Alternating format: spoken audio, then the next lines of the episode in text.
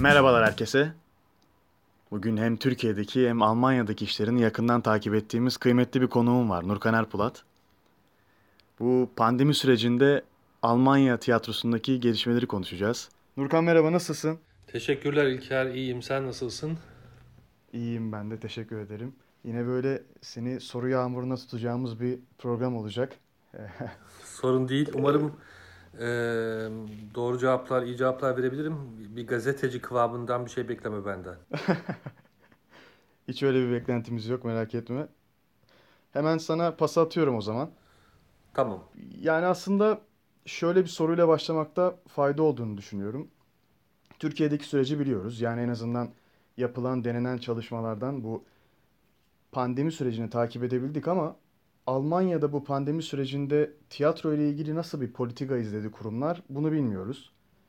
E ve sen farklı şehir ve tiyatrolarda çalışmış biri olarak yani neler söylersin bize bu konuda? Yani temelde e, Almanya çabuk reaksiyon gösterdi pandemiye her alanda. E, Mart ortasında e, işleri durdurdu, birçok işi durdurdu e, ve dolayısıyla tiyatroları da durdurdu. Sanırım 13 Mart'tı son oynadığımız gün. 14 Mart'tan itibaren sahneler kapandı. Ee, tabii tiyatrolar birbirinden farklılık gösteriyor. Burada yoğunluklu olarak e, devlet tiyatrosu ve şehir tiyatrosu diyebileceğimiz devlet destekli tiyatrolar e, yoğunlukta. Özel tiyatrolar da var ama Türkiye gibi bunların oranı birbirinden farklı. Burada özel tiyatrolar daha az aslında. Daha çok e, tiyatro devlet ve e, şehir destekli ya da eyalet destekli yürüyen bir kurum. E, ve e, kapanmasıyla beraber tabii e, sahneye çıkılamıyor. Ancak devlet ve şehir tiyatroları olduğu için ve ister maaşlı çalışıyor olsun orada insanlar, ister dışarıdan çalışıyor olsun onların e, paraları ödendi. Yani maaşlı çalışanların tamamı ödendi. Ee, dışarıdan çalışanların da %80'i ödendi falan gibi bir durum söz konusu. En azından Gorki'de bu böyle oldu. Ee, burada Kurzarbeit adı verilen yani iş kısaltması diye bir şey var. İnsanlar %100 çalışmıyor, %65 çalışıyor. Devlet onlara parasının %65'ini kendi veriyor. Hatta özel kurumlarda da böyle yani özel kurumda çalışsa bile devlet veriyor parasını. Ee, o kurum da üstüne bunu tamamlıyor. Bazı tiyatrolarda bu yönteme gitti. Gorki'de bu yönteme gitmedik. Hepsi %100 ödeniyor. Ama e, mesela Weima'da e, bu yönteme gidildi. Yani iş kısaltması oldu. E, temelde böyle ve bu zamana kadar hala kapalı sahneler. E, önümüzdeki haftadan itibaren Saksonya eyaletinde tiyatrolar açılacak. Belki şu bilgiyi vermek lazım. Almanya'da kültür, e, sanat e, işleri yani Kültür Bakanlığı dediğimiz şey bunun altına aynı zamanda Eğitim Bakanlığı da giriyor bizden farklı olarak. E, eyaletlere bağlı. Yani onlar karar veriyor. Hangi eyalet ne zaman açacak ya da nasıl bir tedbir alacak onlar karar veriyor. Elbette şeyden Almanya'nın yönetiminden gelen kararlara uyuyorlar. Fakat altta bunun altında kendi esneklikleri var. Yani bazen bir eyalet daha erken açıyor, diğeri daha geç açıyor. Eyaletlerdeki hastalanma ve ölüm sayıları da farklı. Mesela Baviera en çok bu konuda yara alan, en çok ölümün yaşandığı, en çok e, Covid e, virüsüne bağlı hastalıkların yaşandığı eyalet. Ama örneğin e, Mecklenburg-Vorpommern gibi daha seyrek, e, daha az bir nüfusun olduğu yerde çok az e, vaka görüldü. O nedenle Saksonya'da da daha az. Onlar biraz daha erken bir takım kuralları esnetmeye başladılar. Bunların içine sadece tiyatro değil, aynı zamanda gastronomi de giriyor mesela. Ee, örneğin Thüringen'de Weimann'ın olduğu, e, Weimann'ın da içinde olduğu eyalette dışarıda oturup kafede oturabiliyorsunuz artık. Berlin'de e, hali hazırda mümkün değil. Belki haftaya, belki ondan sonraki haftaya açılacak. Bilmiyorum. Çok dallı budaklı bir bilgimi verdim. Hayır hayır hayır gayet gayet gayet, gayet de açıklayıcı oldu. bir de bu pandemi sürecinden sonra şimdi birçok tiyatro online üzerinden işlerini de paylaşmaya başladı Nurkan. Hatta senin de oyunun yayınlandı geçenlerde. Ferictes Blood. Crazy Blood oluyor sanırım İngilizcesi. Geçenlerde Gorky Stream'de seyrettik. Yani bu streaming işine ne diyorsun? Yani oyunun yayınlandı. Sana bir telif ödendi mi mesela? Yani bu bu konu da çok merak ediliyor açıkçası. Tesadüfen bugün geldi mektup ödendi. Ee, evet yani zaten bu e, belli kurallara bağlı o kurallar çerçevesinde işletiliyor. Ee, bunların telifleri ödeniyor. Bunların telifleri yani büyük rakamlar değil gerçi onu da söylemek lazım. Ee, evet birçok tiyatro bu stream metoduna gitti. Bu süreç içerisinde yani şunu söylemek lazım. Almanya'da biletli tiyatroya giden bunun istatistikleri elimizde var. 20 milyon insan var. Yani 20 milyon e, bilet satılıyor her yıl. E, bu rakam e, futbol liginden daha yüksek. Futbol liginde 16 milyon. e, ciddi bir yani tiyatroya ilgi var e, ve tiyatro her e, şehirde, her kasabada hatta 30 binlik bir e, şehir vardır Rudolstadt adında. E, buranın kendine ait tiyatrosu, orkestrası, balesi e, ve e, dördüncü bölümü neydi? Dört bölümlüdür. Tiyatro o, e, e, operası var. Yani e, dışarıya da oynuyorlar, o çevrelerinde de oynuyorlar ama böylesi bir politika güdülüyor ve e, bu tiyatro evleri, sanat evleri e, devlet tarafından yüzde yüz olarak destekleniyor. Evet, soruna cevap verdim mi acaba? Gayet gayet açıklayıcı oldu. Şey bir de yani online streaming işinden ziyade bir de dijital üzerinden farklı işler de üretilmeye başladı. Mesela NT Gent'in e, WhatsApp tiyatrosu olsun, Schauspielhaus Zürih'in Dekalog serisi olsun. Yani şu an aklıma gelenleri söylüyorum tabii. Bu Almanya'da dijital tartışması ne durumda?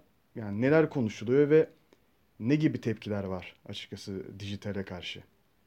Ha, demin şunu söylemeyi, e, tamamlamayı unuttum. Almanya'da tiyatroya büyük bir ilgi var. İnsanları yani tiyatroya sık giden, e, tiyatroyla soluk alan bir sürü e, seyirci var. Onları yalnız bırakmamak adına bir stream metoduna gidildi. Bu stream konusu tabii bir, sürü tiyatro için aslında bir sorun. Yani biz tiyatro yapıyoruz ve bunun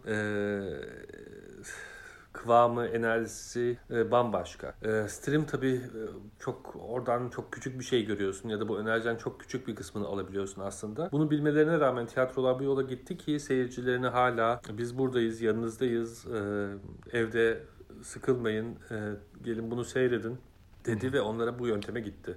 Ben de kendi adıma stream e, mi bir tabii bu süre içerisinde bir yol olarak görmekle birlikte aynı zamanda bana çok fazla tat veren bir şey olduğunu söyleyemeyeceğim. E, ne seyredersem seyredeyim. Ama bir fikir edinmek konusunda benim işimle bağlantı olarak sorun değil. Ama bir sürü seyirci için bilmiyorum çok keyif verici bir şey mi onu da merak ediyorum. E, dijital tiyatro biçimleri ise yani biz de çeşitli şeyler, Gork'ta çeşitli şeyler yap, yapmaya çalışıyoruz. E, oyuncular bazen küçük bir şey okuyup e, paylaşıyorlar. E, ya da e, bir e, aksiyon başlattık. Oyuncular seyircileri telefonla arıyor. Daha doğrusu seyirciler diyor ki ben konuşmak istiyorum oyunculardan biriyle. Onlar da onu geri arıyor. Çünkü tiyatro sosyal bir kurum ve bu sosyal kurum içerisinde insanlar e, e, tiyatroda başka bir sosyalizasyondalar. E, fakat bu pandemi durumunda evde yalnız kalan, tek başına kalan, e, hatta bunalıma giren bir sürü insan var. Bu nedenle biz de böyle bir aksiyon başlattık ve bundan da çok pozitif tepkiler aldık. E, onun dışında dediğin gibi çeşitli formatlarda e, webcam ile çekilen e, çeşitli denemeler var. Ben kendi adıma söylemek gerekirse bunların e, ilginç bulmakla birlikte tabii ben belki de bu anlamda daha e, eski kafalıyım belki de. Tiyatro benim için gerçekten e, bir kişi diğer bir kişiyle buluştuğunda ve anlatacak bir hikayesi olduğunda oluyor. E, kendi adıma multimedya medyal e, şeyleri de tiyatroda çok kullanmayı sevmem. Nadiren video gibi şeyler kullanırım. E, benim için e, bunlar belki geçici bir şey. Yani cappuccino içmek yerine Nescafe e, içmek gibi bir şey benim için.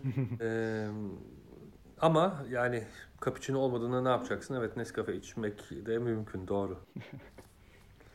Kesinlikle. Ya bir de şöyle bir e, soru var kafamızda.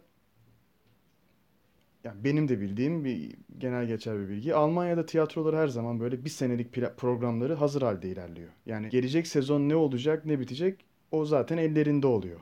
Ama hani bu süreç birden patlak verdi ya bu pandemi. Şu anki durumu göz önünde tutarak önümüzdeki sezon için ne planlıyorlar? Bunu çok merak ediyorum açıkçası. Yani e, geçtiğimiz Şubat ayında bir sonraki Şubat'ın programını zaten yapmış bir şekilde ilerlerken şu anda mesela önümüzdeki Şubat ne olacak konusunda nasıl bir programlama var? O çok merak konusu. Tabii tiyatrolar farklı farklı reaksiyon gösteriyorlar. Bazıları şimdilik biz e, ocağa kadar kapalıyız diyor bazı tiyatrolar. Bazı tiyatrolarsa mücadele etmeye ve e, tüm kurallara, tüm kısıtlamalara rağmen tiyatro yapmaya çalışıyorlar. Bizim mesela Gorki'de izlediğimiz e, yol şu oldu. Bizim yapmamız gereken e, bu Haziran Temmuz'a kadar bizim sezon sürer e, Haziran Temmuz'a kadar yapmamız gereken 3 tane daha premierimiz vardı. Planladığımız, hala hazırda hatta prova edilen. Hatta bir tanesi bir hafta sonra e, e, premier yapacaktı. Bu pandemi ile kesilmeden önce. Bu üç projeyi biz e, zaten hali hazırda çalışılmış ya da hazırlanılmış bu üç projeyi önümüzdeki seneye aktardı. Ama dolayısıyla önümüzdeki seneden 3 proje çıkardık. Hatta önümüzdeki günlerde eğer durum daha iyileşmezse belki 2-3 proje daha çıkarmak zorunda kalacağız. Şu an hükümetin e, verdiği bir sınırlama var. O sınırlamaya göre işte 1,5 metre arada mesafe olması, e, hatta şarkıcılarda 6 metre, şey e, şancılarda e, Gerçi onun çeşitli esnetme durumları falan filan da var. Neyse onlara detayına girmeyeyim ama e, ve seyircilerin arasında bir buçuk metre olması lazım. Eğer bir seyirci çift olarak ya da aile olarak gelirse onlar yan yana oturabilir. Ama bir sonraki onlardan bir buçuk metre öteye ya da arkaya oturmak durumunda. Bütün tiyatrolar buna dair bir plan geliştirdiler. Bizim normalde 400 kişilik bir salonumuz var. Şimdi büyük ihtimalle yaklaşık 60-70 e, kişi içinde oturabilecek. Eğer tek tek gelirlerse. Eğer ikili üçlü gelirlerse biraz daha fazla. Ee, Weimar'da ben bir oyun hazırlıyorum. Kabare'yi. Dün onun e, sahne tasarımı provası vardı. 900 küsür kişilik bir salon. 112 kişi oturabilecek. Buna dair bir plan geliştiriliyor ve dolayısıyla bu e, sahne tasarımı provası dediğimiz şeyde Türkiye'de yok bu bu arada. Biraz daha farklı bir durum. Yani sahne tasarımını yarım tam olarak yapmadan böyle tahtalarla yapıp koyuyorlar bir kere sahneyi görmemiz açısından oluyor mu olmuyor mu ona karar vermek için. 6 ay öncesinde, 3 ay öncesinde premierin. Ee, o provada aynı zamanda şunu kontrol ettik. Ee, orada bir dansçılar var, e, koro var vesaire vesaire. Onları nasıl yerleştireceğiz? Eğer buraya 12 kişi birden girerse sahnede yer kalacak mı? Aynı zamanda orkestra da var sahnede. Normalde 21 kişilik bir orkestra olması e, gerekiyordu. Şimdi 6 kişiye indirdik onu. E, dansçılar ne kadar yan yana durabilir? Yan yana 5 e, kişi durabiliyor sahnede. Belki 6. E, onları ölçtük. Onları tasarladık ve buna dair bir plan geliştiriyoruz. Ve işte kabare aslında çok fazla hatta işte çok sıkı fıkı işte öpüşmelerin olduğu, e, sarılmaların olduğu bir oyundur. Şimdi bir kabere planlıyoruz ki öyle şeyler olmayacak. Bunu nasıl yapacağız? Çeşitli taktikler geliştirmeye çalışıyoruz. Ee, bütün bunlara konuşuldu bu aynı zamanda bu sahne tasarımı provasında ve bütün tiyatrolar çeşitli bu anlamda taktikler geliştiriyorlar. Bu ayın sonuna kadar e, prova yapan arkadaşlar mesela e, birebir prova aynı odada prova yapma şansları yok. O nedenle Zoom üzerinden okuma provaları yapıyorlar ya da çeşitli e, video ya da e, audio kanalları üzerinden okuma provaları yapıyorlar. E, öte yandan ben Haziran'da provalara başlayacağım. Haziran'ın ortası ya da sonu. E, orada da belli kısıtlamalar var. İşte belli bir metrekarede alana şu kadar insan girebilir. Onlara tabii asistan e, vesaire vesaireler dahil ona göre bir plan çıkarmaya çalışıyoruz. Bu şanssızlık içerisinde belki bir şans oyun oynanmadığı için sahnede prova yapma şansımız olacak. Bu normalde Almanya'da son iki hafta yapılır sadece. Ee, o zaman biraz daha fazla insanı alabileceğiz ama onların da kısıtlamaları var. Şu kadar metrekareye bu kadar insan ya da şu kadar mesafede durması gerekiyor vesaire vesaire gibi. Bütün bu kuralları dikkate alarak bir plan çıkarmaya çalışıyoruz ve e, hükümetin öngördüğü bu kısıtlamaları ciddiye alıyoruz. Sadece ciddiye almak değil bizim aynı zamanda e, yani herkesin sağlığı için bunu doğru olduğu için bunu yapıyoruz zaten. Bu şekilde ilerliyoruz. Yani kısıtlamalarla olsa da tiyatro bir şekilde devam edecek ama bu yeni e, böyle artık biçimler mi demeliyim. Geçenlerde e, yine denk geldim. Deutsches Theater Göttingen bir otopark tiyatrosu gibi bir e, proje yapmış. Die Method e, adında. Seyirciler sanırım e, otoparkın belli bölümlerinde e, kendini karantinaya almış oyuncuların performanslarını e, ayrı ayrı yerlere giderek seyrediyor falan. Hani bu süreçte birçok farklı e, biçimde şey de üretilecek sanırım. Üretilmeye de devam edecek gibi sanki. Evet biz de Gorki olarak site specific dediğimiz bu projeler üzerine düşünüyoruz. Ama onlarda da öyle kısıtlamalar var ki yani mesela e, eskiden daha önce yapılmış bir X apartmanlar projesi vardır. Bir apartman dairesinde iki kişi seyirci seyrediyor bir performansı 10 dakikalık. Sonra çıkıyor başka bir apartmana, başka bir daireye gidiyor. Sonra yeni iki kişi geliyor ve performalar, oyuncular bunu e, tekrar tekrar e, oynuyorlar. Oyuncular bazen bazen müzisyenler vesaire. Onlarda da yine bir takım e, kısıtlamalar var. Yani e, işte 20 metrekare alana bir kişi ya da 10 metrekare alana bir kişi. E, 20 metrekarelik bir odadaysanız iki kişiden fazla orada olamıyor. Yani o site specific projeleri de dışarıda olabilir mi? Walk dediğimiz daha önce bizim Gorki'de de yaptığımız projeleri mi aktive edelim?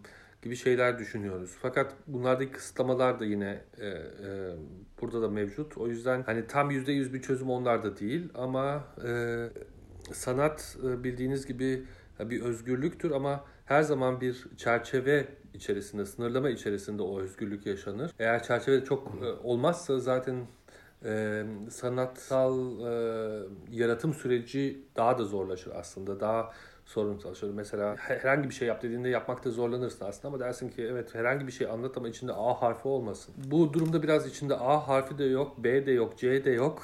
işte yine de ona rağmen e, e, bu tip kısıtlamalar e, yaratıcılığı arttırdığını düşünüyorum ve e, bunu bir görev olarak alıp bir zorlanma, bir challenge olarak alıp e, ona göre hareket etmeye çalışıyoruz. Anladım. Yani artık şu soru çok klişe hale geldi ama bu soruyu sormaya da devam edeceğiz. Yani e, bundan sonra bu kısıtlamalarla vesaire tiyatroyu ne veya neler bekliyor? Yani sence e, bu şey bu kısıtlamalar daha ne kadar sürer? E, artık hani tiyatronun doğası değişir mi vesaire? Evet yani bunlar aslında çok büyük sorular. Hepimizi şu an meşgul eden sorular. Ben tiyatronun dediğim gibi biraz e, e, konservatif düşünüyorum. Belki biraz eski moda düşünüyorum ama gerçekten bir e, ortak bir yaşanmışlık olduğunu düşünüyorum. Yan yana olmak, omuz omuza olmak, aynı ortamı solumak e, ve her akşam başka bir enerjiyi, başka bir performansı, başka bir e, e, yaratımı e, değişerek, değiştirerek seyretmek. E, benim için tiyatro bu. E, ben umut ediyorum ki bu süreç geçecek ve biz eskiye döneceğiz. E, benim umudum bu. Tabii bu umutta kalıyor şimdilik. E, bu gerçekten böyle mi olacak? Yoksa bu bir e, sürekli devam eden bir süreç mi olacak? Hatta bizim normalitemiz mi olacak acaba? Artık e, önümüzdeki yıllarda hiç e, maske takmadan çıkamayacak mıyız dışarı? Bütün bu sorular e, beni aslında biraz korkutuyor. Öte yandan bir 60'larda yapılmış bir deney vardır. Aslında yapılıp, yapılıp yapılmadığı da tam e, emin değilim. Ee, internette okudum birkaç örneğini ama e, çok emin değilim ama ilginç bir örnek. O da şu, anlatmaya çalışırsam. Bir odada e, bir muz asılı bir tane de sandalye var ve muza elektrik veriliyor ve bir tane maymunu içeri bırakıyorlar. Ve maymun sandalyeyi alıyor e, sandalye üzerine çıkıyor ve asıl olan muza ulaşmaya çalışıyor. Ama dokunduğu zaman elektrik çarpıyor ve iniyor. Birkaç defa deniyor ve elektrik çarptığı için ona dokunmamayı karar veriyor. Sonra ikinci bir maymunu bırakıyorlar içeri. O da sandalyeyi alıp tekrar muza ulaşmayı istediğinde diğer maymun onu e, engelliyor çarpılmasın diye. Ee, sonra birinci maymunu çıkartıyorlar, ikinci maymun içeride, üçüncü maymunu getiriyorlar. İkinci maymun bu öğrendiği şeyi devam ettiriyor ve üçüncü maymunu da engelliyor sandalyeye çıkmasını. Sonra muzu da alıyorlar ee, ama dördüncü maymun da geldiğinde e, sandalyeye çıkartmıyorlar onu. Ee, ve böylelikle sebebini bilmediğimiz bir şekilde e,